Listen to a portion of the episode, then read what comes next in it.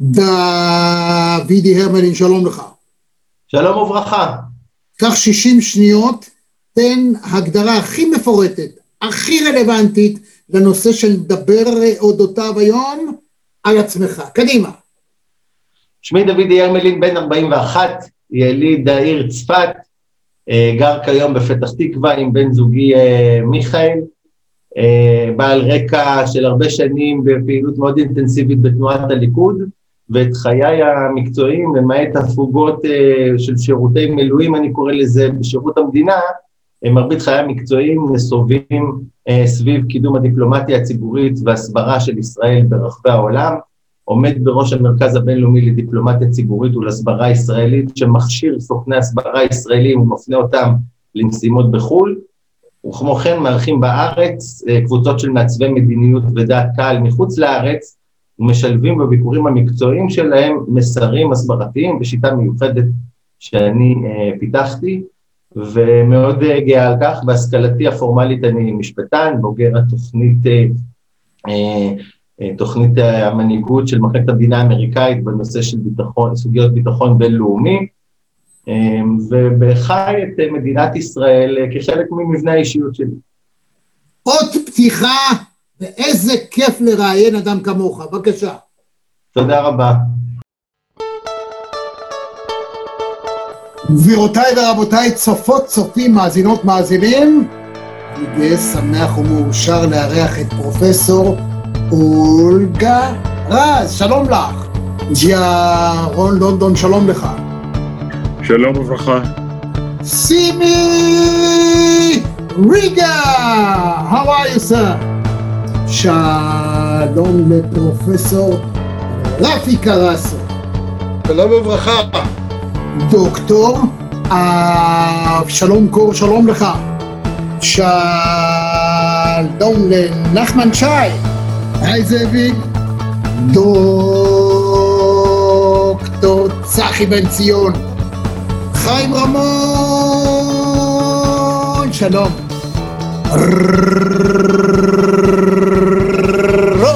לבנטל הגדול, שלום. עמירם לוין, שלום. שלום, שלום.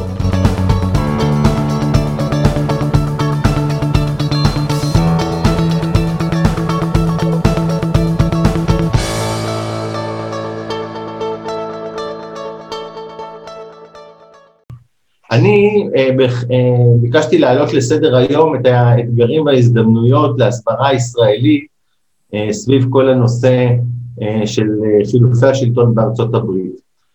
עד עכשיו, קודם כל צריך לשאול את עצמנו מה התכלית של הסברה ישראלית. האם התכלית שלה היא השפעה על דעת הקהל או על קביעת המדיניות?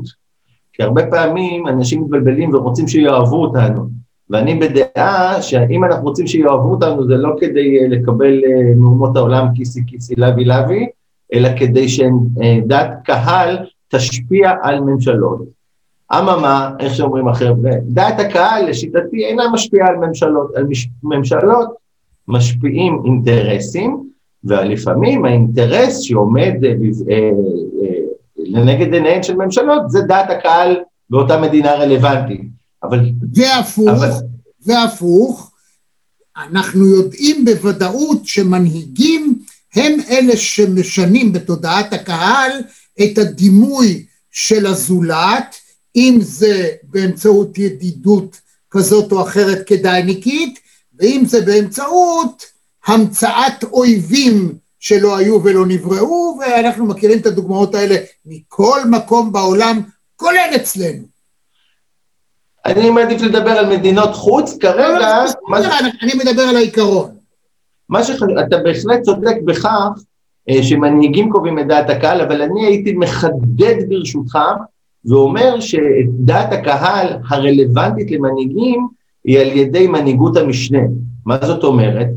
בואו ניקח לדוגמה מדינה אירופית ממוצעת או אפילו מובילה נאמר, כמו גרמניה.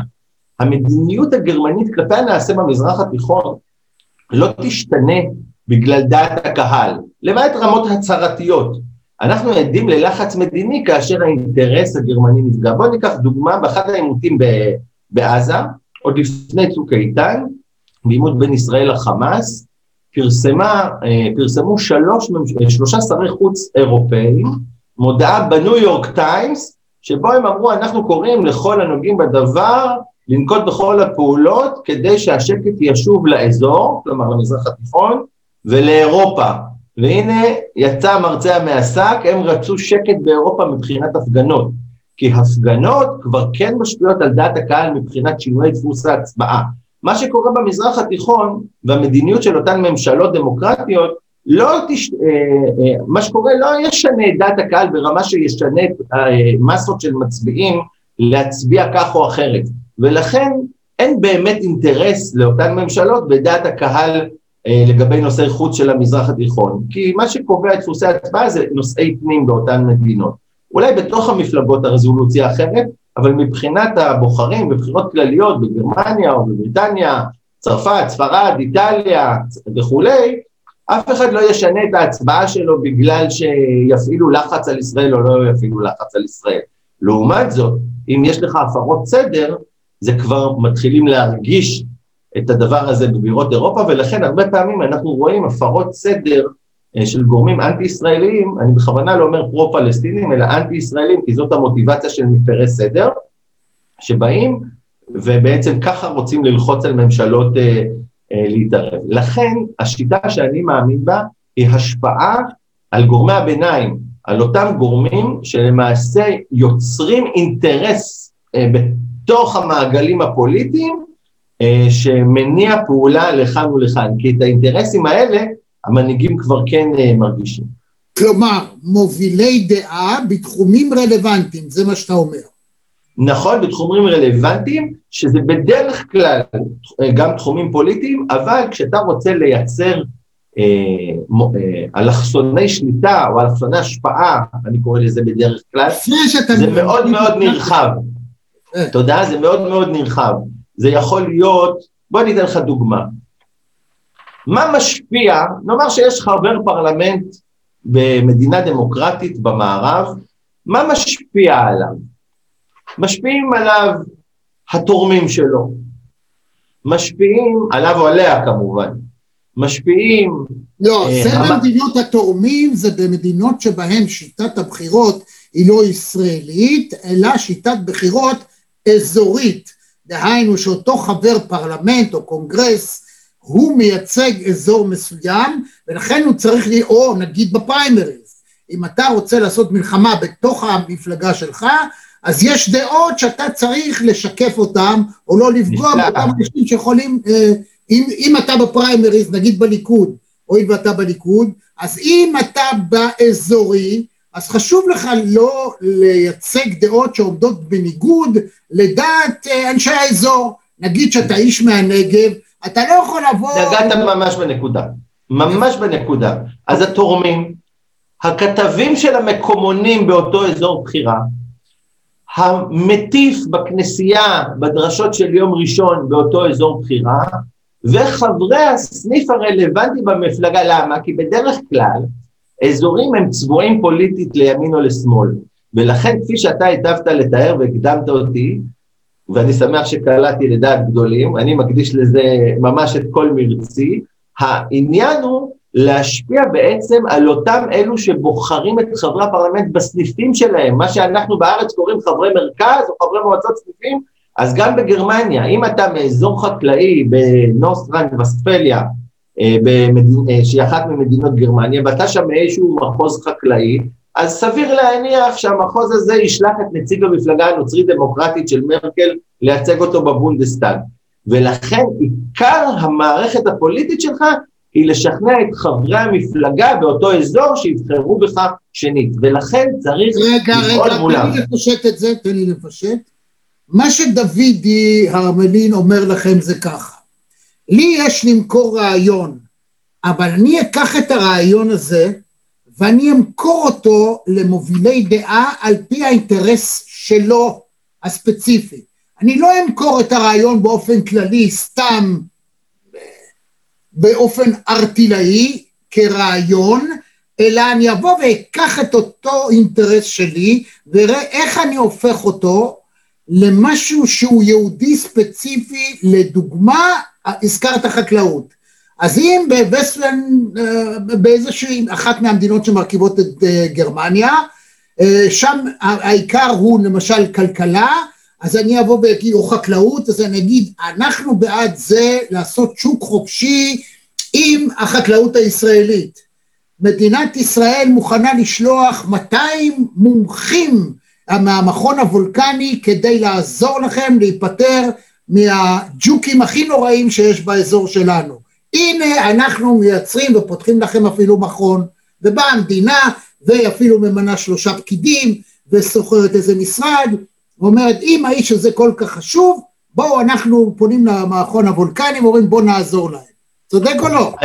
זה הכיוון בהחלט, כשזה ברמה האסטרטגית הממשלתית. אם אנחנו יורדים טיפה למה שאני עוסק בו, בלי לבטל את החשיבות של, ה, של המקרו, אם אנחנו יורדים למיקרו, שזה התחום שאני אה, עוסק בו מזה שנים, מה שחשוב הוא ליצור את האינטרס הנקודתי של אותו חקלאי שיש לו השפעה על אותו חבר פרלמנט שמגיע מאותו מחוז. עכשיו, מדינת ישראל במשך הרבה זמן עשתה עבודה מאוד יפה במיפוי ה-BDS. לו היו שועים לעצתי, היו מקדישים קצת פחות משאבים למיפוי ה-BDS, וממפים מעט יותר ממה שעשו, אני לא אומר חלילה שלא עשו כלום, ואפילו הייתי אומר מעט הרבה יותר את מיפוי האינטרסים שמשפיעים על אותם חברי פרלמנט. איפה עושים את זה מאוד יפה? באייפאק. זה הם יודעים לעשות את העבודה. באירופה, אה, שאין איזשהו ארגון שעושה את זה במקצוענות כזאת, אנחנו יותר עוסקים בתדמית מאשר ביצירת, בלובינג, מאשר בלובינג. בוא ניקח לדוגמה. אתה טוען שאנחנו, מטה אידיאולוגיה דהיינו... אני לא טוען את זה, זה, זה מרכיב אחד, אפשר לדבר גם עליו, כי יש המון נושאים ואפשר שבהחלט נדבר על זה, אני אשמח להציג את זה כמשנה סדורה.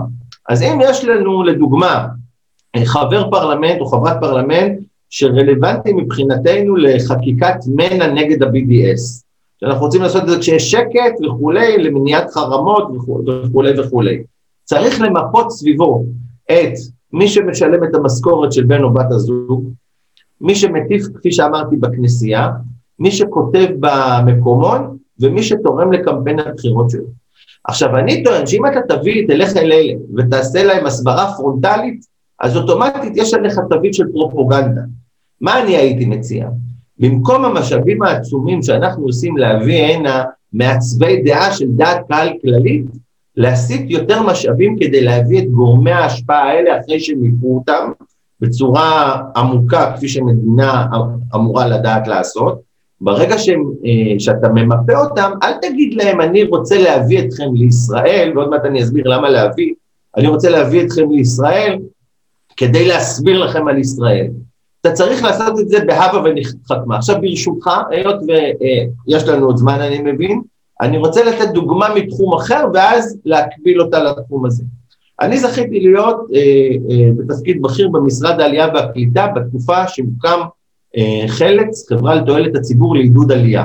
מדוע מדינת ישראל החליטה להקים חברה כזאת לתועלת הציבור?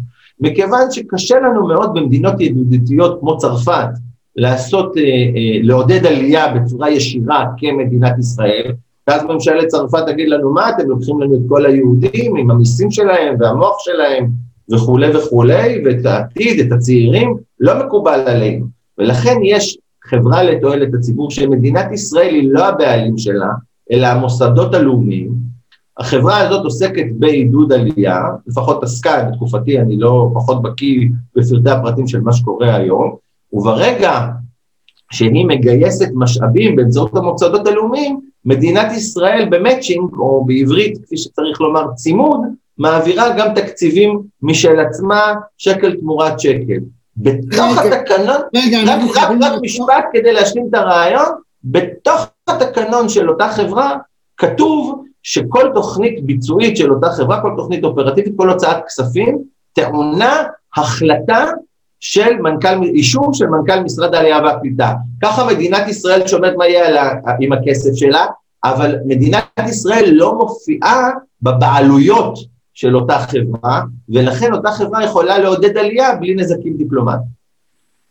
מה שאתה חושף כאן הוא דבר שחלק מהאנשים שצופים ומקשיבים, אגב זה גם בכל מרחבי הפודקאסט, אתה יכול לרוץ על החוף, לטייל, בלילה לשמוע באוזניות, שומעים, לא, לא רק רואים אותנו, גם שומעים אותנו, גם קוראים חלק, תקציר מהדברים שנאמרים כאן, אתה בעצם, אה, אנשים יופתעו. מה אתה אומר? מדינת ישראל, לכאורה מדינה דמוקרטית ונאורה, רוצה... לא לכאורה, מדינה דמוקרטית ונאורה. תן לי רק להשלים את הרעיון שלי. לכאורה, אני אומר לכאורה מפני שהאמצעים שאתה מדבר עליהם הם ההפך מדמוקרטיה. למה? ברגע ש... שנייה, טיפה סבלנות, הכל טוב, אנחנו משוחחים. אנחנו לא פה בשביל לשכנע אחד את השני, בסדר? אלא אני לוקח את מה שאתה אמרת ואני מנתח אותו, ואיך אני מבין את מה שאתה אמרת. אני לא אומר שזה טוב או רע. אני אחר כך אביע את דעתי, אם תרצה לשמוע את דעתי אז אני אביע את דעתי. אבל מה, ש... מה שיוצא ממה שאתה אומר, שמדינת ישראל בעצם מפעילה אמצעים מתוחכמים, חצי ביוניים, מה שנקרא, מוסדיים, על מנת להילחם באנשים שדעתם הם לא אויבי ישראל, הם בסך הכל יכולים להיות אזרחי הברית או בריטניה וגרמניה, מדינות הכי ידידותיות לנו, אבל הם פשוט מתנגדים למדיניות של הממשלה, לאו דווקא מדיניותה, הם לא אנשים ששוללים את קיומה של מדינת ישראל, הם לא אנשים שיש להם איזשהו עניין בכלל אה, אה, על המהות היסודות של מדינת ישראל, על העניין מסוים, נגיד לצורך העניין מדינה פלסטינית כן או לא, אה, או כל מיני דברים אחרים מן הסוג הזה, או שיטת המשטר. ואז מה עושה המדינה? היא לא רוצה, אתה אומר, אני רק לוקח את מה שאתה אומר.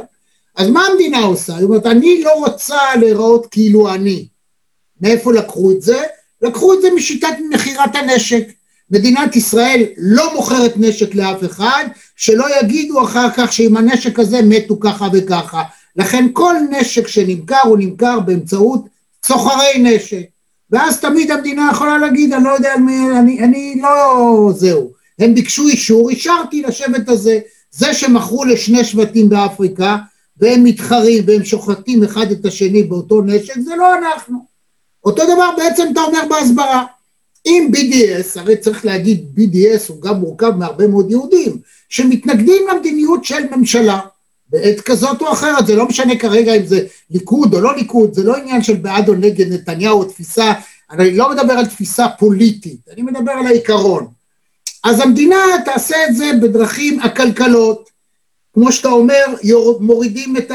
אה, מרחיקים את הזהות של מי שמנהל את המלחמה נגד, אם זה ארגון כזה, BDS או אחר.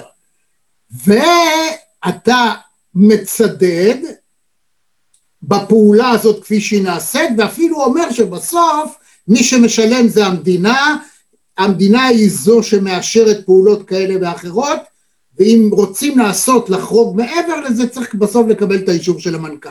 מה מכל מה שאמרתי לא נכון? או לא הבנתי טוב? קודם כל אני שמח, חשבתי בהתחלה שאתה מדבר על נושא עידוד העלייה, אני רק נתתי את זה באמת כדוגמה מקבילה, ואתה כבר השלכת את זה על תחום ההסברה, ואתה צודק. אתה התחלת לדבר על BDS, אני רק לקחתי את מה שאתה, אני לא פשוט עם אג'נדה מהבית. נעשה סדר. אוקיי. נגעת, ואני חייב להגיד בצורה מבריקה בהרבה נקודות, אני אפרוט אותן אחת לאחת אה, ככל שתתיר לי. אז קודם כל, אה, כמובן שהשיח דמוקרטי או לא דמוקרטי לא רלוונטי לעניין עידוד העלייה, כך אני בטעות הבנתי בהתחלה ולכן לא הבנתי מה אתה מתכוון. לא, אתה כל הזמן דיברת על BDS, BDS זה לא... לא, אני דיברתי על חברה לתועלת הציבור לא. אתה אמרת משהו אחר שזה בדיוק אותו דבר. אם ישנן מדינות שלא רוצות שיגנבו להם את האזרחים המבריקים שלהם, ואז את היא אומרת, זה קרה בין, למשל בצרפת, בגיאורגיה, במקומות אחרים, היא אומרת רבותיי, אתם תיתנו הטבות יותר מדי ליהודים, אתם תגנבו מאיתנו, האנשים האלה למדו אצלנו באוניברסיטאות שלנו, אנחנו הכשרנו אותם, הם הגיעו למה שהם, ועכשיו אתם רוצים לגנוב לנו אותם, אנחנו okay. לא אוקיי. מרוצים, אל תעשו. אני משיב, אני משיב. Okay. אז אוקיי. קודם כל, בוודאי שזה הדבר הכי לגיטימי. עכשיו נעביר את הדוגמה הזאת לנושא המאבק ב-BDS, ואתה אמרת כאן שני דברים יפים. קודם כל אמרת ביקורת על מדיניות, ודבר שני אמרת אה, אה, בצורה מאוד יפה, כאילו אתה מכיר את ההרצאות שלי, אולי עשית תחקיר, עשית, אמרת בעצם... זה יצא לי לבוא, אני אשמח לבוא, כי אתה איש מבריק, אין לי ספק. התכלית, תודה. התכל, אמרת, אנחנו לא עוסקים בלשכנע. אז אני שנייה עושה פאוזה, כי זה משפט מפתח, מה שאמרת. וגם בהסברה, העיקרון מספר אחד שאני מלמד את התלמידים שלי כשאני מכשיר סוכני הסברה ישראלים, הוא שתכלית ההסברה אינה שכנוע. תכלית ההסברה היא הצגת מורכבותם של נושאים מתוך נקודת מבט סובייקטיבית פרו-ישראלית שאנחנו לא מתכחשים לה, אנחנו ישראלים, כולנו ימין ושמאל, אנחנו פטריוטים, אוהבים את המדינה שלנו, ואחרי שהבהרנו את זה, שהתכלית היא לא לשכנע אלא להראות מורכבות, אז מדוע זו תמונת מראה גם של הדה-לגיטימציה מול ישראל? כי ה-BDS, ופה אני חולק עליך, ואני גם אנמק, זה הסבר קצת ארוך, אבל אה, אני מודה על הקשב, ה-BDS הוא לא תנועה של ביקורת על מדיניות ישראל. ה-BDS ומה שאנחנו קוראים, ולכן גם ההסברה, תכליתה הוא לא מענה לביקורת על ישראל. תכליתה של מה שאנחנו קוראים הסברה, הדיפלומטיה הציבורית הייחודית לישראל סביב יחסיה עם שכנותיה, תכליתה של ההסברה הוא מענה לדה-לגיטימציה לישראל. זאת אומרת, שלילת עצם זכותה להתקיים כמדינת לאום של העם היהודי ככל העמים.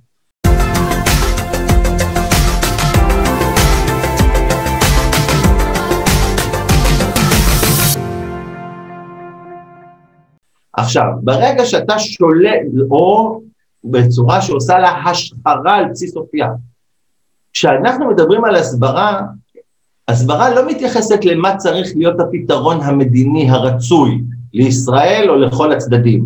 פה אתה ואני והרבה ישראלים טובים, יכול, יש יותר דעות מישראלים, נכון? תכליתה של ההסברה הוא להילחם בדה-לגיטימציה, זאת או בהשחרת החברה.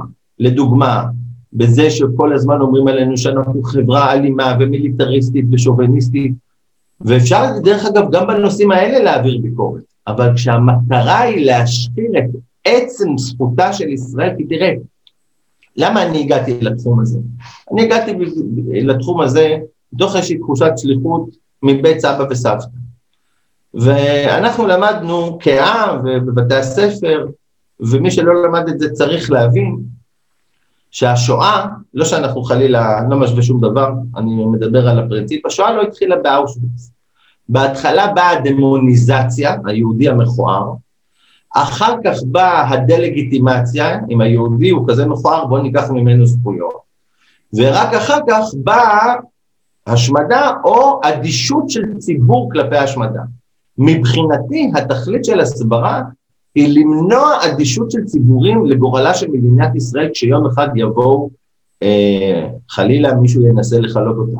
זה לא עניין של בעד או נגד מדינה פלסטינית. אפשר לדעת, להיות בעד מדינה פלסטינית ועדיין לדעת שלפי החוק הבינלאומי, מוועידת סן רמו ב-1920 צפונה, כולל סעיף 80 בצ'רטר של האו"ם, שכל מדינות האו"ם מדינות עליו, שרק לעם היהודי יש זכויות לאומיות בכל החלק ממערב לירדן. אין דבר כזה שטח כבוש.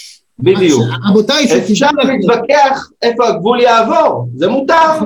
לך דעתך, לי דעתי, אני חושב שמדינה פלסטינית לא צריכה להיות, אחרים חושבים שכן, גם בעד מדינת ישראל, אבל יש הבדל אם אתה ניגש לסוגיה הזאת מזווית הראייה של מה הפתרון הרצוי, זאת הייתה הגישה של טראמפ, לבין מה הפתרון, או המעשי לצורך העניין, לבין מה הפתרון הצודק. עכשיו, כשאתה נכנס לשאלות של צדק, יש הבדל מאוד מעניין בין ימין לשמאל בעולם. אני לא נכנס לוויכוחים בתוך ישראל, אני מאוד מקפיד על זה בשיחות מקצועיות, למרות שהעמדות הפוליטיות שלי מאוד ידועות, בגילוי נאות, אני אה, איש תנועת הליכוד, תומך ותיק משחר נעוריי של ראש הממשלה, זה לא סוד, בגוגל פשוט עולים על זה. מה בעצם פה העניין? כשאתה, שואלים אותך על, מד... על, על מדינת ישראל, מה הפתרון הרצוי, אתה יכול לתת אלף אפשרויות. איפה ההבדל בין ימין ושמאל בעולם? ימין, אחד מההבדלים, ימין באופן אינטואיטיבי שואל את עצמו מי צודק, נכון. ושמאל באופן אינטואיטיבי שואל את עצמו מי חלש, הצדק עמו. צריך להשוות. לא צדק, לא צדק, לא צדק. אגב, זה גם מהשמאל הישראלי. אומרת, הבדלי למה השמאל הישראלי לא מסוגל בכלל להתאחד אף פעם, וכל רבע שעה הם מחליפים את יושב ראש מפלגת העבודה וכדומה, אה, בדיוק מהסיבה הזאת שההבדל המהותי, זה מה שאנשים פה לא מבינים, בין הימין לשמאל, זה בעיקר שהשמאל תמיד מחפש את החלש, וברגע שמישהו נהיה חזק רוצים להרוג אותו, גם אם הוא יושב ראש המפלגה שלהם, הם לא ייתנו לו לש... לשקט 24 מנדטים הביא בוז'י הרצוג, שחטו אותו למחרת הבחירות. הבן אדם רצה, ביבי רצה בכוח, אמר לו איזה תפקיד אתה רוצה קח, כמה שרים אתה רוצה תביא. הוא, הוא בא ואמר, הוא לקח אותו להיפגש עם הסיסי בקהיר, רק מה הוא לא עשה למענו? הוא חזר בקושי הצליח למצוא שבעה אנשים שילכו איתו. זה בדיוק ההבדל, מה שאנשים לא מבינים, בין הימין לשמאל במדינת ישראל. לך למצודה, תראה ארבע תמונות של מי היה יושב ראש הליכוד? מפלגת העבודה כבר אין בכלל, בעוד רבע שעה בכלל לא יהיה קיים, לא מפא"י, לא עבודה, לא ישראל אחת על תמונה אחת ויתרנו. של שרון, זכרו לברכה, שלפני מספר ימים אה, גם היה יום השנה אה, למותו.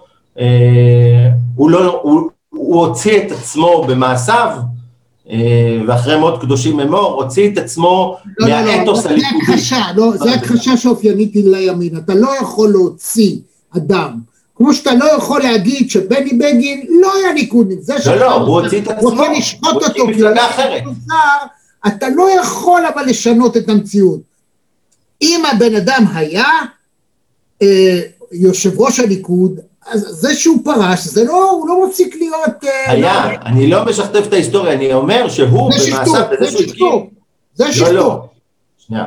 ברגע שהוא הקים מפלגה אחרת, so הוא? הוציא את עצמו, אמרתי, מהאתוס הליכודי. באתוס הליכודי הוא לא מנהיג שנזכרים בו בערגה. אוקיי, ת... רגע, זה אני מקבל, בתנאי שלא יהיה כתוב שם שאתה תוכל להבין שאלה יושבי ראש הליכוד. אתה לא יכול לקחת, כשאתה נכנס בדרך כלל למשרדים ממשלתיים, נגיד לצבא, אז אתה רואה את כל הרמטכ"לים שהיו. אתה לא יכול כאחד הוא פתאום נהיה שמאלני או ימני או לא משנה מה, להוריד אותו, הוא עדיין היה רמטכ"ל. הוא עדיין נכון. ראש ממשלה, אז מה... נכון, על זה אין ויכוח, אני דיברתי על האתוס. אנחנו. לא תולים, אין תמונות של מנהיג, אה, כל מנהיג, יש בכניסה למצודת זאב פסל של ז'בוטינסקי, המייסד הרעיוני ושל התנועה הרוויזיוניסטית, ושל מנחם בגין. אפילו פסל של שמיר, למיטב ידיעתי עדיין אין, אולי באמת הגיע הזמן גם uh, שיהיה. אתה נגעת יפה, אני ברשותך מתקדם uh, לנושאים נוספים בתחום, בזה שבנושא שכנוע, ואמרנו שבהסברה התכלית אינה שכנוע. מה כן תכלית ההסברה? אני חוזר צעד אחורה כדי שתהיה קוהרנטיות, להראות את המורכבות מנקודת מבט סובייקטיבית, בלי להתבייש, אנחנו לא מהאקדמיה, אנחנו בשביל מדינת ישראל איש איש על פי דרכו. ולכן, תמיד שואלים אותי סטודנטים שנרשמים לקורסים אצלנו, אתם מזוהים פוליטית? אני אומר להם, בואו אני אתן לכם דוגמה. נגיד שעברתם אצלנו קורס, ושעמדתכם, אני בכוונה אומר את זה באופן מוקצן, על כמעט קריקטורי היום, אתם בעד פינוי אה, מאות אלפי מתנחלים מבתיהם, כינון של מדינה פלסטינית על בסיס קווי 67, עקירת כל ההתנחלויות, וירושלים הבירה עם דגל אש"ף מעל הכותל. בכוונה אני אומר את הכי מקסימליסטי. אבל אם אתם שמים את עצמכם כאנשי הסברה, ואנחנו שולחים אתכם לאירוע בחו"ל, מפנים אתכם לאירוע בחו"ל, אפשר להרחיב איזה אירועים אנחנו עוסקים כשאין קורונה, כשישאלו אתכם טוקס, מה דעתכם, אנחנו אגב לא מפנים לאירועי הסברה, אנחנו מפנים לאירועים מקצועיים שאנשים יכולים, עם אנשים שהם רלוונטיים לפעילות שלהם, כשישאלו אותם על ישראל, אה, להיות מצוידים בכלים ובידע.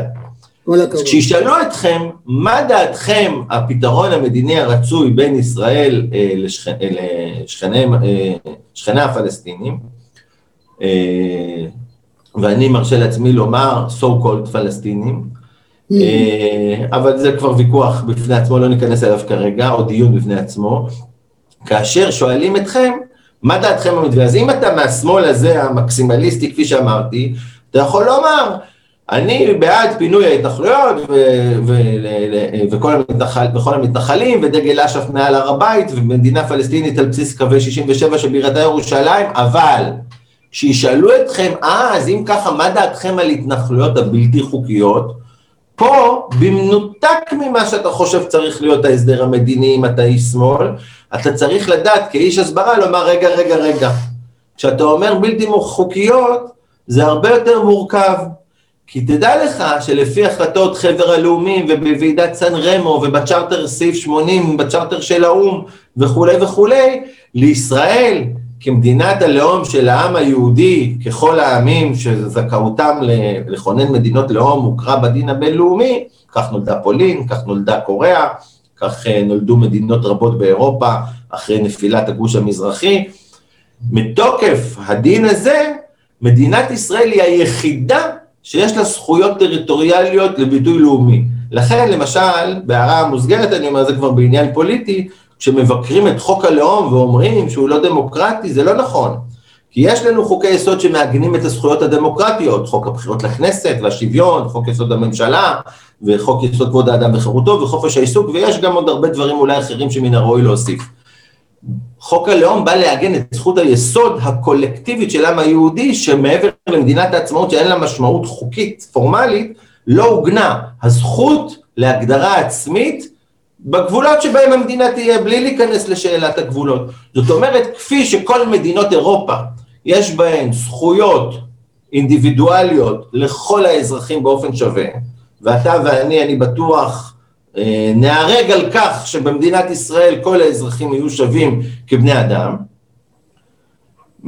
אבל זכויות, מה שפעם קראו זכויות פוליטיות, ואני אומר את זה בשפה מודרנית, יותר זכויות לאומיות, כי פעם אמרו זכויות פוליטיות אין, שלא יתבלבלו ויחשבו זכויות הצבעה, כי זכויות הצבעה יש לכולם, זה זכויות פרט. זאת אומרת, זכויות אינדיבידואליות, כל, כל, בן אדם אחד, כל אחד. זכויות לאומיות לביטוי של הלאומיות באמצעות המדינה, קיימות במדינת ישראל, כפי שבכל העולם הדמוקרטי, אך ורק לעם היהודי. אגב, סוגיה מעניינת של, ה, של אחינו הדרוזים, זה שלדרוזים אה, אין מדינת לאום משל עצמם.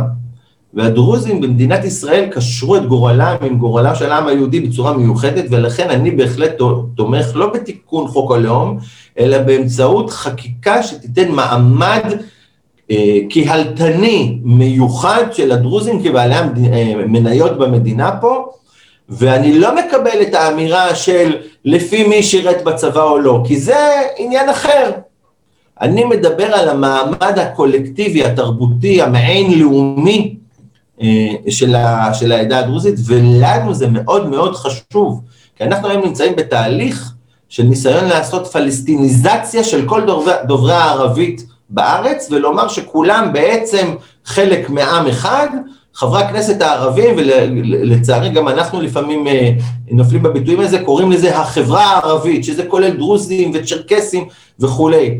הדרוזים, או רבים מהם לפחות, רואים את עצמם באופן נפרד, הם לא מרגישים אה, אה, באופן, הבדל דתי רק בינם לבין הערבים, הם מרגישים גם הבדל אתני, ובצדק אם אתה שואל אותי. אגב, ועוד הערת אגב, כי השיחה שלנו קולחת ונעימה, אה, וזה חס וחלילה לא טיעון פוליטי, כי אני חלילה לא ממליץ להשתמש במדע ובגנאולוגיה ובבדיקות דם או רוק. אתה משתמש בשיטות שאתה מלמד על מנת אה, לספר משהו, לכאורה להסביר משהו א', כשעל הדרך 90 אחוז ממה שאתה מדבר הוא תעמולה נטו כדי להביע את עמדתך הספציפית. זה בסדר, אני מאפשר את זה, אני רק אומר לכל הצופים והמאזינים שלנו, תדעו שזה מה שהאיש עושה. הוא עושה את זה דוד ירמלין בכישרון יוצא מן הכלל. הוא מכניס לכם במתחת בינתיים את תפיסת העולם שלו על הזכויות שלנו ומה זה, והם בכלל לא פלסטינים, ולא ככה ולא ככה ולא ככה, והוא רק עוטף את זה יוצא מן הכלל, ככה צריך לעבוד. הוא עושה את זה בצורה יוצאת מן הכלל, אבל לא חייבים להשתכנע. אז אני תודה על המחמאה, אבל אני קצת הודף אותה. יפה. אני קצת הודף אותה, ונתת לי פה הזדמנות לחדד את ההבדל בין, אה, תפיסת עולם... אתה בוחר דוגמאות שבאמצעותן אתה מבטא, זה נהדר, זה בסדר, אתה NLPיסט? בבקשה? לא, אתה NLPיסט, אתה יודע מה זה NLP? לא? לא, אז אני trainer NLP. אה, בתחום של השכנוע, כן. לא, לא, לא בוגר התוכנית הזאת. אתה עושה את זה נהדר. תודה רבה. לא, אני פשוט גם מזהיר את המאזינים ואת הצופים שלנו, שידעו שזה חלק מובנה באישיותו של הדובר, הוא לא יכול לנתק את עצמו מעמדותיו, הוא רק מסביר איך עושים את זה בצורה הטובה ביותר. זה בסדר, אגב, אם תשתכנעו ממה שהוא אומר וכדומה, זה גם בסדר, אני אין לי דעה, אני לא בא להילחם איתך בדעותך, אני רק התפקיד שלי פה, זה גם כחבר נשיאות מועצת העיתונות, אנחנו עשינו עכשיו אה, תקנון אתיקה חדש, ואנחנו תמיד, אה, הדבר החשוב לנו זה ללמד את האנשים איך לצרוך תקשורת. זאת אומרת, תמיד חשדנות, תמיד תשים לב, תמיד תשאל את עצמך שאלות, אל תקבל תורה מסיני גם אם יושב מולך גאון כמו דוידי, שיודע להסביר יוצא מן הכלל, יודע איך לעטוף, לשמן לך טוב את מה שהוא מכניס, אבל זה בסדר. תמשיך הלאה. אז א', תודה, אבל שמת, שמת בדיוק את האצבע אה, שאני אהדוף אה, אה, את המחמאה הזאת. אין בעיה. עם כל הערכה. אין בעיה. ואני אומר ששוב, לא שוב, תגיד רק מה שעוד לא אמרת, לא, אל תחזור עוד. אני אבל מחדד שיש את ההבדל בין השקפת עולם פוליטית לגבי מה צריך להיות, לבין ידע. לדעת מה הזכויות של העם היהודי. אז אני, אם אתה רוצה להדוף, אז אני אהדוף את העדיפה. אנחנו נשחק פה כדורעף. שמע, אתה לא יכול להגיד בחבר הלאומי בשנת 1900 כך וכך נקבע, ואם מחר אותו ארגון, אותו גוף, או זה שירש אותו אחר כך והפך לאומות המאוחדות, מקבל החלטה לגיטימית אחרת, לגיטימית על פי חוקית ההחלטה כשלעצמה, להגיד לא, אין לכם בכלל סמכות, מה פתאום אתם משנים? אנחנו חיים בעולם פלואידי, דינמי, דבר שהוא היום חוק, שהוא היום חוקי, מחר הוא לא חוקי. היום, אתה יודע, הברית כבר יש כמעט 40 מדינות שבהן מותר לעשן אה, חשיש. פעם זה היה בלתי חוקי, היום זה כן חוקי, אתה יודע, אה, פעם זה היה חוקי ללכת בלי מסכה, עכשיו זה לא חוקי, תלך בלי מסכה, אתה יכול אה, עבירה פלילית, תפתח את החיים. נקודה מרתקת העלית בנושא הפילוסופיה של החוק הבינלאומי, יחד עם זאת החוק הבינלאומי לאשורו היום ולא השתנה מאז שנוצר האו"ם, זה שסעיף 80 במגילת היסוד של האו"ם שכל מדינות העולם חתומות עליה, מאמץ את ההחלטות הקודמות שנותנות פריוריטי לעם היהודי נכון, מבחינת ריבונות בכל מערב הירדן. שהיה נכון ל-1917, לא, או להצהרת בלפור, לא בהכרח חייב שיהיה לגיטימי היום, ומותר ל-200 מדינות בעולם לחשוב שיש במלחמה הזאת, יש חזק וחלש, יש צודק ופחות צודק, יש אחד שהוא צודק אבל מנצל את צדקתו מעבר לדרוש, ומכאן מתפתח אותו דיון ואותו ויכוח ותפיסות עולם שונות, זה לגיטימי בדיוק באותה מידה. אז לכל אחד מותר, כן. אבל המצב לאשורו כרגע הוא אחר. כפי שאמרתי, אנחנו מדברים על הסברה. תפקידנו בהסברה הוא לא להתוות הסדר מדיני ולא להיות אובייקטיביים בשאלות של מי צודק. תפקידנו הוא לשרת את האינטרס הישראלי. זאת אומרת, גם אם אני אה, מבקר מצד שמאל את מדיניות הממשלה בנושא התנחלויות למשל, אני צריך להראות את המורכבות כדי להדוף לא את הדה-לגיטימציה. אתה מחויב, אם לקחת על עצמך תפקיד, אם אתה שוטר, או אם אתה שוטר בוושינגטון, אז גם אם אתה מצביע טראמפ, ואתה חושב שאולי גנבו לו את הבחירות, אתה לא יכול להצטלם עם אנשים שפולשים לגבעת הקפיטול ורוצים לכבוש אותה ולבצע הפיכה, אתה לא יכול, אתה לא יכול, יש דברים ששוטר כאן לא יכול במדים עם דרגות הקצונה להיכנס לחדר של חרדים כדי להשליט סדר ולהשתחוות כדי לקבל ברכה מהרב, לא יעלה על הדעת. באותה מידה לא יכול להיות שחייל צה"ל ינקוט או לצד הזה או לצד הזה, או יחליט שהוא פותח, הוא, אה, אני יודע, תותחן בטנק, אז הוא שמע בחדשות משהו, אז הוא יורה אה, פגז לעבר אה, מצרים, ש... לעבר עזה, מה שקרה כמה פעמים בזמן האחרון, או חייל דורך נשק אחרי שהמפקדים אמרו התקרית הסתיימה והורג את, ה... את מי שאותו מחבל שצריך שישב מאסר עולם שהמדינה תוציא אותו להורג, אבל לא אתה. זאת אומרת, אני מקבל במאה אחוזים שאם אתה מחליט בחובה ובזכות, אם אתה חייל בצבא, אז כרגע אתה יכול להגיד, אני לא רוצה לשרת, לשרת בגדה, שים אותי פקיד, ייתנו לך, לא יחייבו אותך. אבל אם אתה מתנדב לעבוד במשרד החוץ, או אתה משרת במשטרה בהתנדבות, אתה תמלא את החוק. זה התפקיד שלך, בשביל זה משלמים לך כסף. עקרון הממלכתיות של נושאי תפקידים הוא עיקרון חשוב ביותר, לצערי הוא לא מוקפד. ראינו את זה גם בתחומים, אני אתן גם דוגמה מחוץ לתחום הדיפלומטיה והדיפלומטיה הציבורית, ודוגמה כן מקצועית. ראינו הרבה התבטאויות אה, פוליטיות ברמת שיפוטיות ערכית, למשל אה, מהגברת דינה זילבר, שהיא עובדת מדינה בכירה, וביקרה את מדיניות הממשלה ואת מערכת הפוליטית אה, בצורה שאינה ראויה לעובדי מדינה, זה מתחום אחר. בתחום של הדיפלומטיה, אני רק לאחרונה הגשתי אה, אה, בקשה לנציב שירות המדינה, שייתן את דעתו להתבטאויות בלתי הולמות לטעמי של שגריר ישראל בגרמניה, מר ג'רמי סחרוב, שאני תמיד מקפיד לא לעשות השחרה ודה-לגיטימציה לישראלים, אז אני אומר שיש באמתחתו גם הרבה דברים טובים שהוא עשה, וצריך להכיר בהם. יחד עם זאת, לאחרונה, בעקבות ביקורת שהביע כלפיו אה, שליח ישראל היום אה, לאירופה, אלדד בק, תקף באופן אישי את אלדד בק בחשבון הטוויטר שלו, וביקר את העמדות הפוליטיות של אלדד בק. עכשיו זה פעמיים בעייתי מבחינת הקוד האתי של נציבות שירות המדינה, אני לא נכנס לענייני התקשי"ר. אבל תראה זה... איך אתה, סליחה, תראה איך אתה לוקח ומעוות, כי אני פה לא, לא, לא, לא אעביר לך את, ה, את הזהו בככה. הואיל ושגריר הוא תפקיד פוליטי מובהק.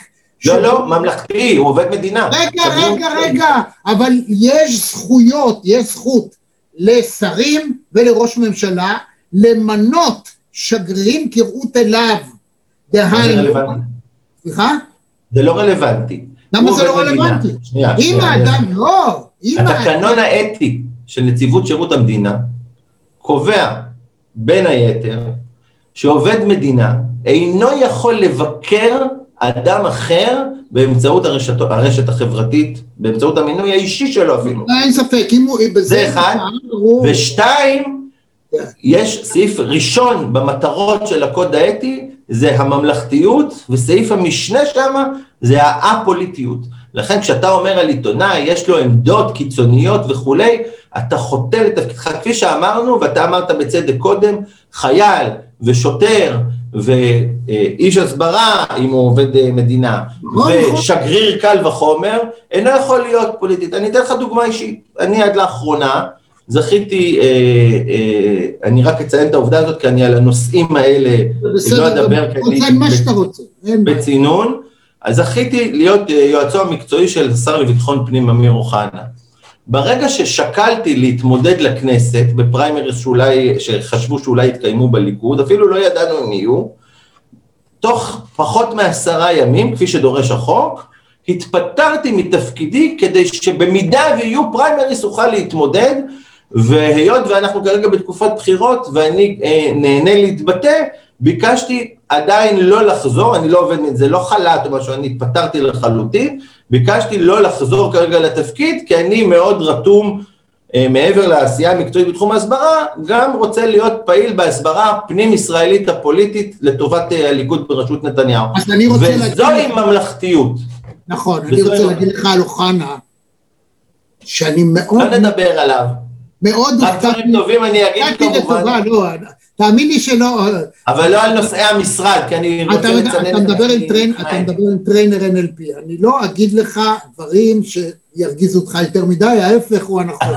זאת אומרת, אני, אני מעמיד לפעמים לצורך הדיון, אבל חלילה זה לא אישי, אה, סוג עניין של, אה, אתה יודע, אה, דעה מול דעה, או בעיקר עיקרון או ניסיון להחדיר, לא משנה. אוחנה, ומבחינתי, אני לא הכרתי אותו, הפתעה מדהימה לטובה. זה איש יותר מראוי, איש חכם, כמובן, הוא לא בא מהרחוב, צריך לזכור את זה. איש שעושה עבודה יוצאת מן הכלל, ביבי הפיל אותו כמה פעמים בהתחלה בקטנה, וזה מחוסר ניסיון, אני רואה שהוא עושה מקצה שיפורים יותר מפעם אחת, הוא לא כל כך מהר נותן שביבי יעשה לא מה שביבי נוהג לעשות לכל מי שהוא מקפיץ לאיזה תפקיד כדי כדי שיעשה את מה שהוא רוצה. אז אוחנה הוא לדעתי ההפתעה הכי גדולה של הליכוד בקדנציה הזאת.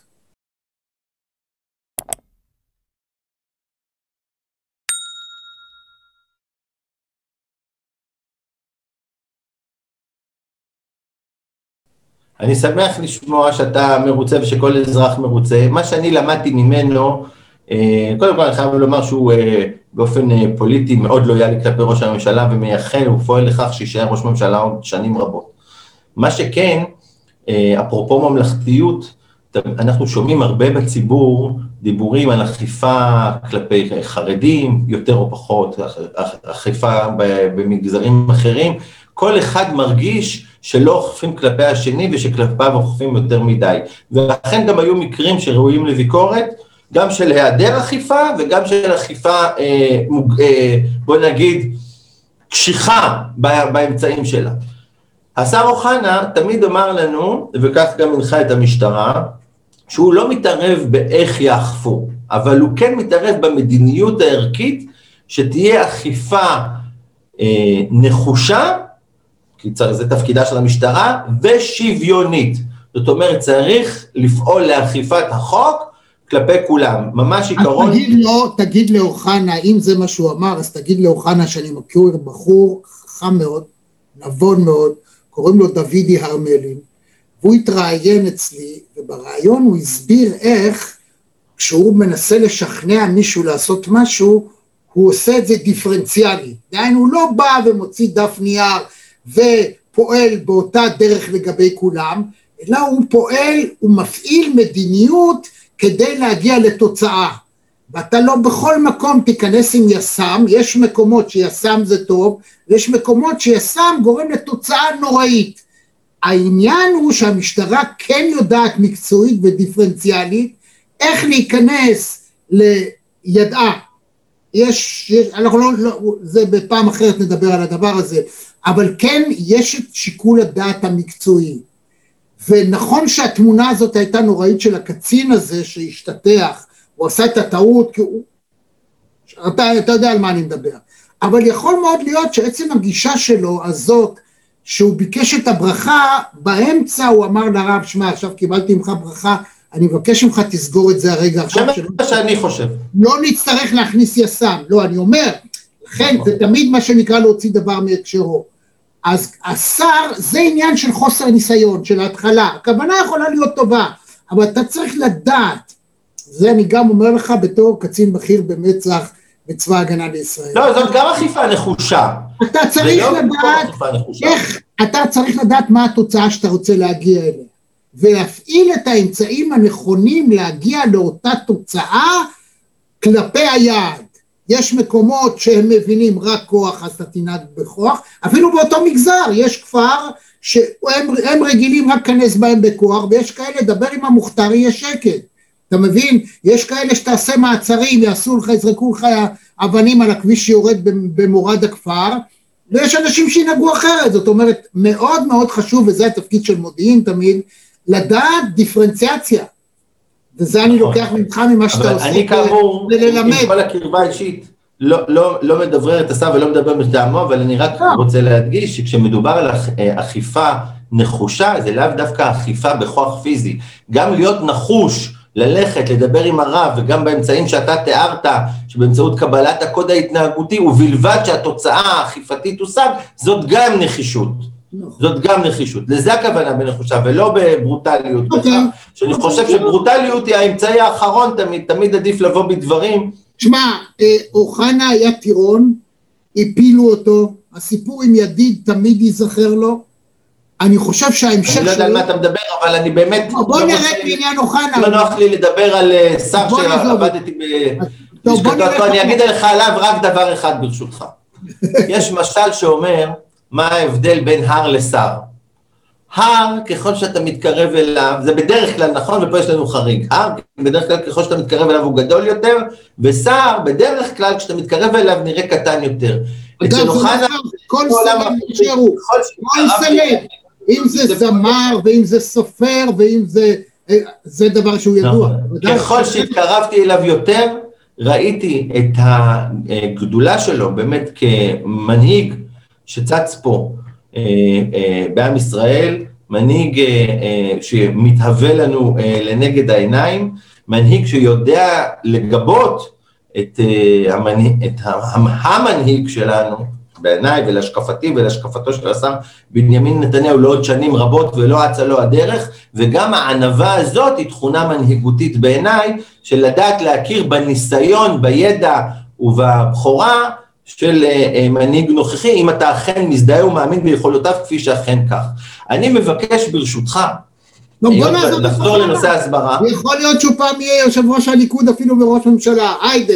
בוא נתקדם, כי אנחנו... יש לנו עוד עשר שנים עד שהסוגיה הזאת תהיה רלוונטית, חבל להתעכב על זה. אוקיי. אני רוצה לומר רק ברשותך, דיברנו על, אה, כדי שנוכל לסגור מעגל בנושא ההסברה, דיברנו על החשיבות של להביא אנשים לארץ, ואני רוצה גם לגעת בעקרונות ההסברה, שאחד מהם דיברנו, שהתכלית אינה שכנוע, אלא הצגת מורכבות בצורה שכפי שעושים את ישראל שחור מול לבן, אז להראות את המורכבות של העניין שאפשר כך ואפשר אחרת, וגם לישראל יש את הטיעונים שלה, תכירו בהם שהם קיימים, תבינו אותם. תבינו אותם, אתם לא חייבים להסכים. עקר, עקרון נוסף זה באמת לא לבוא בצורה של בר השיח שלנו בחו"ל, הוא השופט שלנו. תפקידנו בשיח אינו לקבל הכרה בצדקת דרכנו או בצדקת דרכה של ממשלה. משתי סיבות. קודם כל, אנחנו לא מעלים את בר השיח, ואני מדבר על דיפלומטיה ציבורית, לא על דיפלומטיה. דיפלומטיה זה יחסים בין ממשלות, צריך להבין את ההבדל. דיפלומטיה ציבורית זה ציבור מול ציבור. אנחנו לא שמים את בר השיח שלנו בתור השופט שלנו, כי מה, אם הוא לא הסכים אז זה, זה סוף העולם? לא. אנחנו באופן קולגיאלי, בגובה העיניים, לא בהתרפסות ולא בהתנסות, משתפים, כפי שאמרנו קודם, בנקודת השקפתנו הסובייקטיבית כישראלים מן השורה, כשאנחנו מדברים, וזה תכלית ההסברה, על הזכויות של ישראל ולא על המדיניות.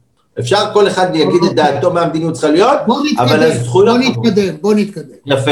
דבר... הנקודות הובנו מאוד מאוד מאוד. דבר שמאוד מאוד חשוב לומר, באמת, אה, אה, למה אה, להביא אנשים, פה אני רוצה לדבר על הטעויות שנעשו בקונספט עד כה. בהתחלה אמרו בואו נשלח משלחות לכל מיני קמפוסים ליברליים ונשלח חבר'ה אחרי צבא שיספרו ויראו שהם בני אדם נחמדים וכולי וכולי וישבו על בירה וכולי אבל תחשוב לעצמך שאתה סטודנט אמריקאי בקמפוס ליברלי ואתה לא אנטי ישראלי אבל אתה חשוף למסע הדה-לגיטימציה נגד ישראל פתאום אתה רואה דוכן כזה תעמולתי עם דגלים וחומרי הסברה ואנשים שמדברים הארדקור על כל מיני נושאים, עשוי אפילו לעשות... נכשל, נכשל בכל מקום בעולם, זה ידוע. ואז אמרו זה נכשל, ועברו לפתרון אחר שלא הצליח. אמרו בואו נראה את ישראל מנקודת מבט אה, רב-תרבותית. אבל גם אם תיקח, ואני לא אומר את זה בצורה פוגענית, אלא רק את כל הרב-תרבותיות שאני יכול להעלות על הדעת, אני בתור מי שחי עם בן זוג לא חשוד אה, בהומופוביה, גם אם תיקח אה, טרנסג'נדרית, חד-הורית, מרובת ילדים, מוסלמית, שחיה בנגב ועשתה דוקטורט בננו-טכנולוגיה בזכות מלגה שבנימין נתניהו נתן לה בעצמו, והיא תלך ותגיד כמה ישראל נפלאה, אבל כשישאלו אותה מה דעתך על חומת ההפרדה, היא לא תדע במענה שלה, כמו שאמרת, תוך כדי, להשתמש במקום הביטוי חומת הפרדה בביטוי גדר הגנה, ולהסביר שאיפה שיש חומה זה רק במקומות איפה שירו משכונה גבוהה לשכונה ישראלית נמוכה יותר, אם היא לא תדע להטמיע את זה בתשובות שלה, אז לא משנה כמה רב תרבותיות היא תייצג, כשישאלו על נושא ההארדקור, היא תיכשל בהסברה. ולכן... מדינת ישראל, אני חייב להגיד, עושה מלאכה מדהימה עם ארגון שנקרא תגלית. מביאים לארץ במשך... תגלית זה יותר יהודים, אני יותר מתמחה בהסברה לאומות העולם, אה, בתגלית יש הרבה יתרונות, יש גם חסרונות לדעתי במתודה, לא ניכנס לזה כרגע, אני בטח לא אבקר אנשים שב-99% אה, עושים דברים טובים, כי ההערות שלי הן הערות איפה להשתפר, אז שלא יצא כאילו אני ביקורתי, לא, לא, אני מעריץ של תגלית, מעריץ של תגלית, ובאמת, רק להצדיע, יש ארגונים נוספים, כל אחד בנישה שלו, אני בעיקר מתמקד בהסברה, כפי שאמרנו, לא ליהודים, אלא לגורמים, לאלכסוני השפעה על מערכות פוליטיות במדינות המערב, בעיקר באירופה, גם בארצות אוקיי. הברית, אבל ההתמחות שלי באירופה. אוקיי. אז הנה עכשיו יש לנו נשיא חדש אמריקני, ג'וזף, ג'ו ביידן, והוא ידיד ישראל, זה בן אדם, קודם כל הוא פוליטיקאי ותיק שכמעט 40 שנה בפוליטיקה, איש לא בן אדם שהוצנח מבחוץ כמו האיש הקודם, שאפילו באוניברסיטה לא היה רבע יום, אני לא יודע אם יש לו תעודת בגרות ויש לנו אחד כזה אה, בפוליטיקה שלנו שרוצה להיות ראש ממשלה וגם לא אין תעודת בגרות, ואני חייב להגיד שאני חושב שגם השכלה פורמלית נדרשת. זה לא יכול אדם להיות רמטכ"ל אם הוא לא עבר קורס קצינים. מה לעשות? לא יכול, לא יכול.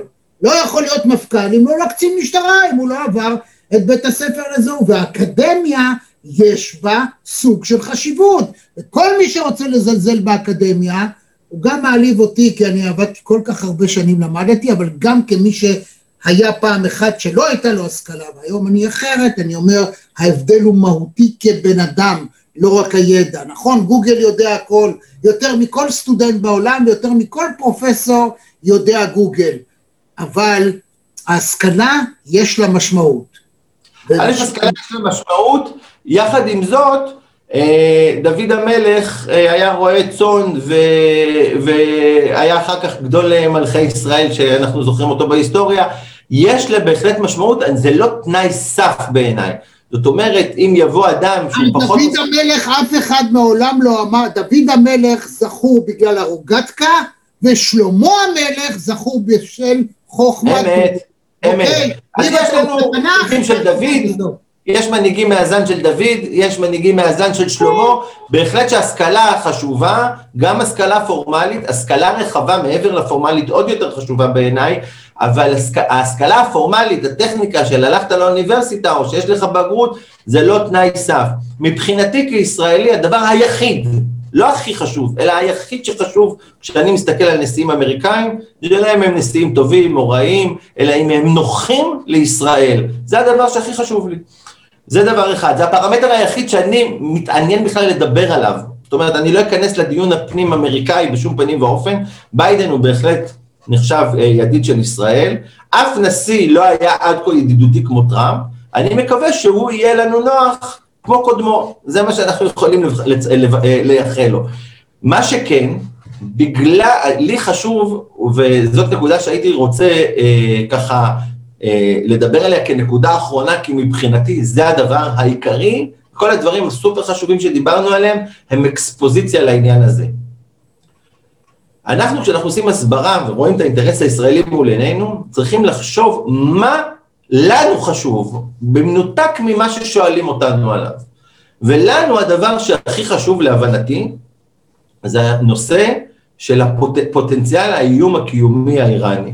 אני לא מפחית מהחשיבות של נושאים אה, פנים ישראלים ושל נושאים בין ישראל אה, לקולגות אה, שלנו ברמאללה ובשכם, אבל הדבר בעיניי שהוא הכי חשוב לנו זה למנוע קודם כל את האדישות כלפי ניסיונות להשמיד אותנו. אין לא אדישות, הוא כבר הודיע הנשיא ביידן. לא, לא, לא, לא מדבר כביקורת על ביידן, אני מדבר באופן... כשר החוץ, שבשום פנים ואופן לא הולכים מחר אה, ושואלים את אה, חמינאי איפה לחתום. לא, לא, לא, לא.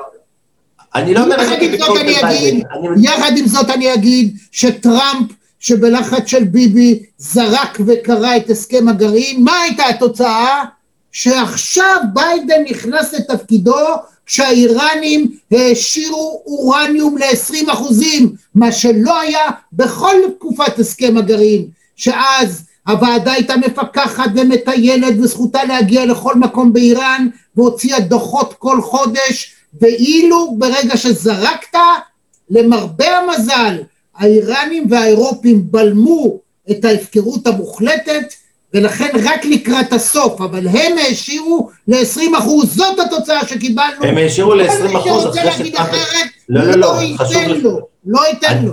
אני לא אכנס לוויכוח הפנים אמריקאי בשום אופן. זה לא השקפת אני רק אומר שהם עשו את ההשערה הזאת אחרי שטראמפ הפסיד בבחירות.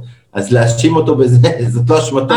סליחה, אבל הם לא, אילו ההסכם היה קיים, זאת אומרת, הם הגיעו לנקודה שמתי שהם רוצים, תוך שבוע הם עושים את זה, ולכן לביטול ההסכם לא הייתה שום משמעות, חוץ מזה שהמטבע שלהם נפל, נהיה משבר כלכלי, זהו, זה כל מה שיצא, לא יצא כלום. ואפשר לחשוב שאם עכשיו לא היה להם אופק שההסכם הזה... רגע, לא, זה לא ויכוח, עכשיו, תראה, אין לנו, אין לנו זמן עכשיו לנהל ויכוח. בוודאי, בוודאי, אבל אני רק אומר... נקודה, זאת אומרת, כל התפיסה הזאת שלכאורה הוא היה החבר הכי טוב של ישראל, נכון, הוא היה לטובתנו, הוא עשה מה שביבי אמר לו, היה מריונטה, אבל לא שיצא לי מזה לישראל איזה מי יודע נצורות וגדולות, אוקיי, אז הוא עשה שגרירות, הקים את השגרירות, החליף את השמות של הקונסוליה בין תל אביב לירושלים, עכשיו בתל אביב נקרא קונסוליה, בירושלים זה נקרא שגרירות, אבל חוץ מזה אף אחד לא הצטרף לזה, לא קרה כלום. מה יצא לנו נכון. מזה שביום האחרון קיבלו האמירויות חמישים חמקנים מה... אה, אה, הכי מתוחכמים בעולם, פלוס... זה צעד אנטי איראני מובהק, ואני חושב שהוא אפילו ברכה לישראל, אבל לא, אני... לא. נאמר, נאמר. אתה יודע מה, אין להם, אתה יודע מה, 50 מטוסי F-35, נגיד על האמירויות ככה, אין להם אפילו טייסי פייפר שיאיישו את חברת התעופה שלהם שנוסעת. 95% מהטייסים הם לא אמירתים, כי אין להם כלום ושום דבר. זה מדינה של כמה בדואים. עזוב אותך בחייך, מה הם יעשו עם 50 מטוסי F-35. אז מה אתה מתרגש כל כך? אבל אני, אני אומר לפרוטוקול, אני אומר לפרוטוקול שאני מאוד מסתייג מהדברים, אבל אני רוצה לחזור אה, לתחום בסדר, שלי. יאללה, בוא נחזור. אה, ואנחנו, אה, בלי להשוות לנשיא של אחריו, אנחנו תמיד כ, כעם, תמיד נוקיר ו, אה, וננצור את אה, תקופת נשיאותו של טראמפ באמת בתור אדם שהתחבר אלינו. It remains to be seen, it remains to be seen, אנחנו אף פעם לא יודעים. אתה יודע, היה אביב הערבי שכולם אמרו וואו, ואחר כך הסתבר שזה כלום ושום דבר. you never know. זאת אומרת, כרגע, כרגע, זאת הייתה קריסה מדינית כתוצאה של מדיניות סגורה של האמריקאים. אבל עזוב, עזוב, בוא ברשותך, בוא נעזוב את זה. ברשותך אדיבה, אני כן. רוצה לדבר על הנושא אה, שכפי שהתחלתי להגיד קודם, כן. מבחינתנו אנחנו צריכים לדבר על העניין העיקרי והוא העניין האיראני. ולכן היום יש לנו פה מבחינתנו הזדמנות, דווקא כשיש ממשל, וזה המסר שלי, שהוא יותר מדיני, פחות הסברתי, אבל גם, דווקא כשיש ממשל שמבחינתו אה, מתווה, ואני אומר מתווה כי בעיניי זה לא פתרון, אז לא אוכל לעשות שקר, שקר בנפשי, מתווה שתי המדינות הוא המתווה הרצוי, זאת בדיוק ההזדמנות שלנו להעלות, לקחת את האתגר הזה ולהפוך אותו להזדמנות, להעלות על סדר היום את הנושא האיראני.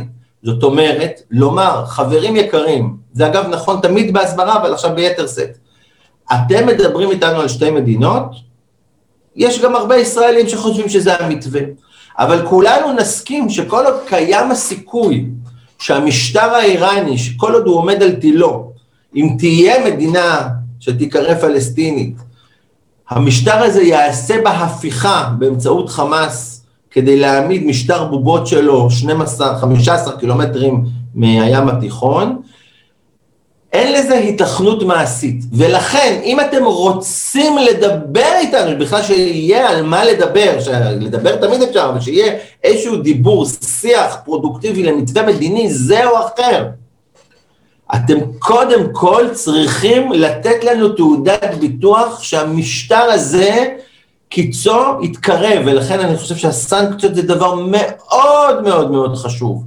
כי המטרה שלנו היא לא אה, אה, אה, ש, שיהיה איזשהו שינוי, זה יהיה נשיא איראן או ההוא. המטרה היא שינוי משטרי, ואנחנו על סיפו, אני מקווה שזה לא יתקלקל עכשיו, שינוי משטרי בתוך איראן, שלא יהיה מצב שיש מדינה אחת שמאוימת בהשמדה בכל העולם, על ידי מדינה אחת שמאיימת בהשמדה על מדינה אחרת בכל העולם. ואנחנו צריכים למנף את זה ולומר, מי שרוצה לדבר איתנו, אנחנו לא אומרים בעד או נגד מדינה פלסטינית, לא אני, הממשלות כבר דיברו על זה, אני לא נכנס לזה בכלל. אבל מי שרוצה בכלל לדבר איתנו על מתווה מדיני עם הפלסטינים. אוקיי. קודם כל שיסיר את האיום האיראני, וזה okay. המסר.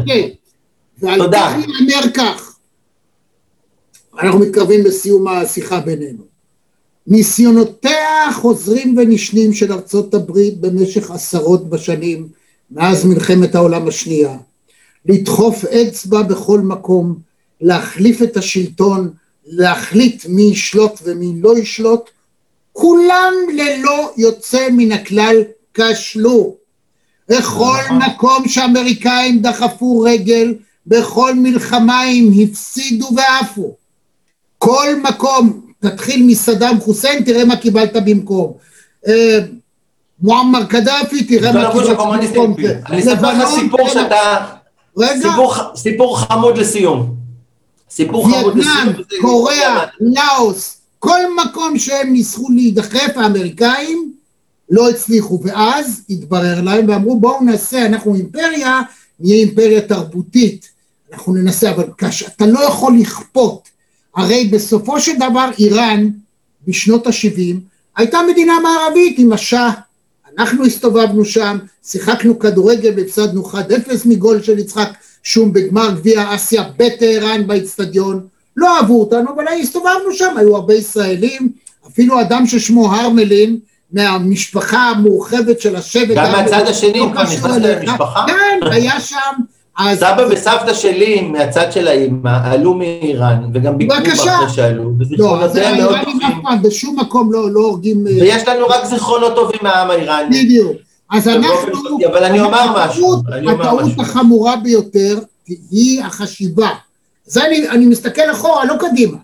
עד היום, בכל מקום שהמשטרים דמוקרטיים ניסו לכפות דמוקרטיזציה על אה, זולתם, כשלו בגדול. ומדוע? מסיבה אחת מאוד פשוטה, ואת הסיבה הזאת מלמדים, אתה מלמד במכון המופלא שלך וביכולת הנהדרת שלך. למה? כי לכל עם יש את התרבות שלו, את המהות שלו, את ההוויה שלה. יש מקומות שבעיקר, למרבה הצער, לא נעים להגיד, אבל זה ככה. באסיה, במזרח התיכון, לא אצל היהודים, אבל אצל אחרים, הדרך היחידה לשלוט היא דיקטטורה אמיתית. אין דרך אחרת זולת... תמכת עכשיו עם הפרוגרסיבים של אמריקה, אבל בכל מקרה, בכל לא, מקרה, אני רוצה לומר רק דבר אחד. קודם כל, באופן אה, נקודתי, אה, דווקא טראמפ הוא זה שלא התערב פה במלחמות, אלא באמצעים מדיניים הביא שלום בין ישראל לבין מספר מדינות ערביות. דבר נוסף, ופה אני רוצה לספר, והסיפור החמוד הזה יהיה גם תשובתי לך, ונגמור אולי עם החיוך הזה, נסיים. לא, אנחנו בסדר. פעם נפגשתי עם... היה נהדר לדבר. השתתפתי במפגש עם לך ולנסה, מי מצופינו הצעירים יותר ממני, מי שלא זוכר, בנמל, בנמל, יושב ראש ועד העובדים בנמל. בנמל בגדנסק נדמה לי.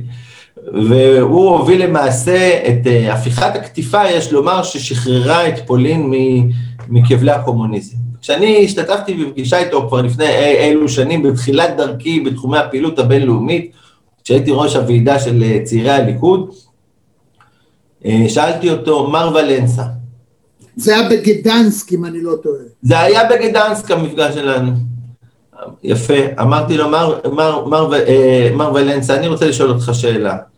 האם, כמה מתוך המאבק שלכם, כשהתנעתם אותו, היה אותנטי, וכמה ממנו מומן באמצעות ה-CIA או גורמים אמריקאים האחרים שהניעו את ההפיכה להשתחררות מהקומוניזם? ותשובתו הייתה, עוד מוקדם לומר. אני מהתשובה הזאת מבין שיש מקומות שהאמריקאים כן הצליחו בהתערבות שלהם. רגע, אתה צודק, אין ספק שצריך מימון. אתה יכול לשמוע המון אנשים שעכשיו רוצים להקים מפלגה וכדומה, הדעות שלהם מופלאות, אבל ברור שבלי כסף אתה לא יכול לעשות את זה, כמו שאתה לא יכול להיבחר לנשיאות בלי כסף, אין מה לעשות. זה מובנה בתוך השיטה, אין מה לעשות. אני מאוד מודה לך על שיחה שלמדתי ממנה, שאתגרה. אני מקווה שעניינתי, ואני כבר מצפה לצפות בה בדיעבד. דוד ירמלין, תן לי לסגור, וקודם כל להחמיא לך. כשאני אתראיין אצלך, אתה תסגור ותיתן מחמאות. לא, לא סוגר, אני רק מודה. אה, אז זה פשוט אה, תענוג לדבר איתך. אתה איש מאוד חכם ונבון, מנוסה. אה, אני אשמח מאוד, אגב, תעשו לייק, תירשמו ותדעו מי המרואיין הבא, ככה לפעמון תלחצו. למטה אנחנו ניתן את הלינקים לאן שצריך לכל מכון או תחום שאתה עוסק בו, ומי שרוצה לבוא וללמוד, לדעת, תלכו אליו, הוא ייתן לכם את הכלים, אחר כך תיקחו את הכלים כדי להתווכח איתו. לא פוליטית, אלא על הכלים, על המהות שלהם ועל אופן השימוש בהם. אז זה היה ויכוח, אנחנו לא ניהלנו ויכוח פוליטי, אלא לקחתי את מה שאתה אמרת, לקחתי אותו למשהו שמישהו אחר אומר, רגע, בוא נבדוק את זה לאשורו. מה זה אומר? כטריינר NLP אני יכול לומר ככה, כמי שמלמד אנשים, מנחה ומוציא תלמידים בנושא של תורת השכנוע בכל תחום שהוא, מהתחום האישי עד לשכנוע עצמי, בריאות וכדומה. אין אמת אחת ויחידה, כל דבר נכון לזמנו, אבל צריך לדעת לעשות ריחוק מעצמך כדי להסתכל על המצב נכוחה.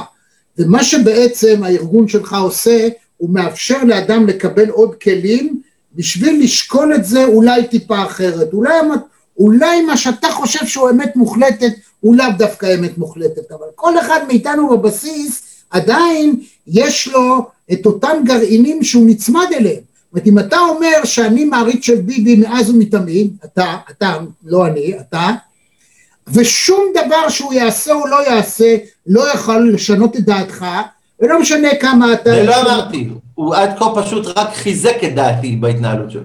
יפה, זאת אומרת ששום דבר שהוא יכול לעשות לא יכול למנוע או להפוך, אז לכן כל מי שמתווכח... לא, אם הוא היה עושה מעשה שרון, חס וחלילה. הרי, הרי אנחנו יכולים להוכיח שאנשים, לא מעניין אותם. טראמפ הצליח להגיע ל-76 מיליון בני אדם שהצביעו עבורו, מתוכם היום קרוב ל-30 או 40 מיליון עדיין משוכנעים שכשהוא אמר להם שגנבו את הבחירות, ככה זה. פשוט בלתי נתפס, לא ייאמן. גם אדם נאור בשנת 2021 עדיין מאמין למה שאדם שהוא מעריץ אותו אומר לו. הוא לא מוכן לבוא לבחון, לבדוק. אם כל בתי המשפט אומרים לא, אם מחצית הרפובליקנים אומרים לא לרבות הרוב... זה משפט לא דנו בזה, אבל לא ניכנס לזה. אני לנושאים פנים, אני נושאים פנים אמריקאים לא אכנס, לא, אני מדבר אין שתיקה כהסכמה ואינה כהסתייגות. זה העיקרון, זה העיקרון. עצם העובדה שאדם יכול להגיד ועשרות מיליונים יאמינו בו במדינה הכי לכאורה דמוקרטית בעולם, זה אומר שכל אחד יש לו בסוף את האחיזה שלו, את האמת שלו, שהוא בעצמו לא יכול לשפוט בו. הנה, תראה אצלנו, כמעט חצי עם מאמין לכתבי אישום מופרכים מיסודם נגד ראש הממשלה שנתפרו בתפרים גסים. המילה מופרכים מיסודם היא, היא רק, רק בגלל שביבי אמר לך. אתה, לא. ברגע שבית משפט, ברגע אולי ש... אפשר לומר שמי ש... שלא רואה את הברור מאליו, זה כי לא, יש לו לא, דעה לא, קדומה לא, נגד נתניהו. אתה בעצמך, אז אתה עכשיו נותן לגיטימציה לכל אחד שרוצה להרביץ לחייל, או לשוטר, או ממש לא. אותו דבר. אני נותן לגיטימציה לא, לשמור על החוק במדינת ישראל. בית המשפט, מי שתפר תיקים, בית המשפט, לא, בית המשפט יחליט אם זה תפור. יחליט. השאלה, אחרי שיהיה זיכוי מהדהד, מי ישלם את המחיר? למה לא? שיהיה זיכוי בכיף, אבל שיתנהל משפט. אם התקווה הזאת נספיק. 200 שנה. לך תשפט, כמו שהלך אולמרט ונשפט ואכל אותה, להישפט. הולך ונשפט. חבל רק שמדינת ישראל משלמת את המחיר הזה. תאר לך שהיו עוד חמש דקות ביום לעזור לכולנו.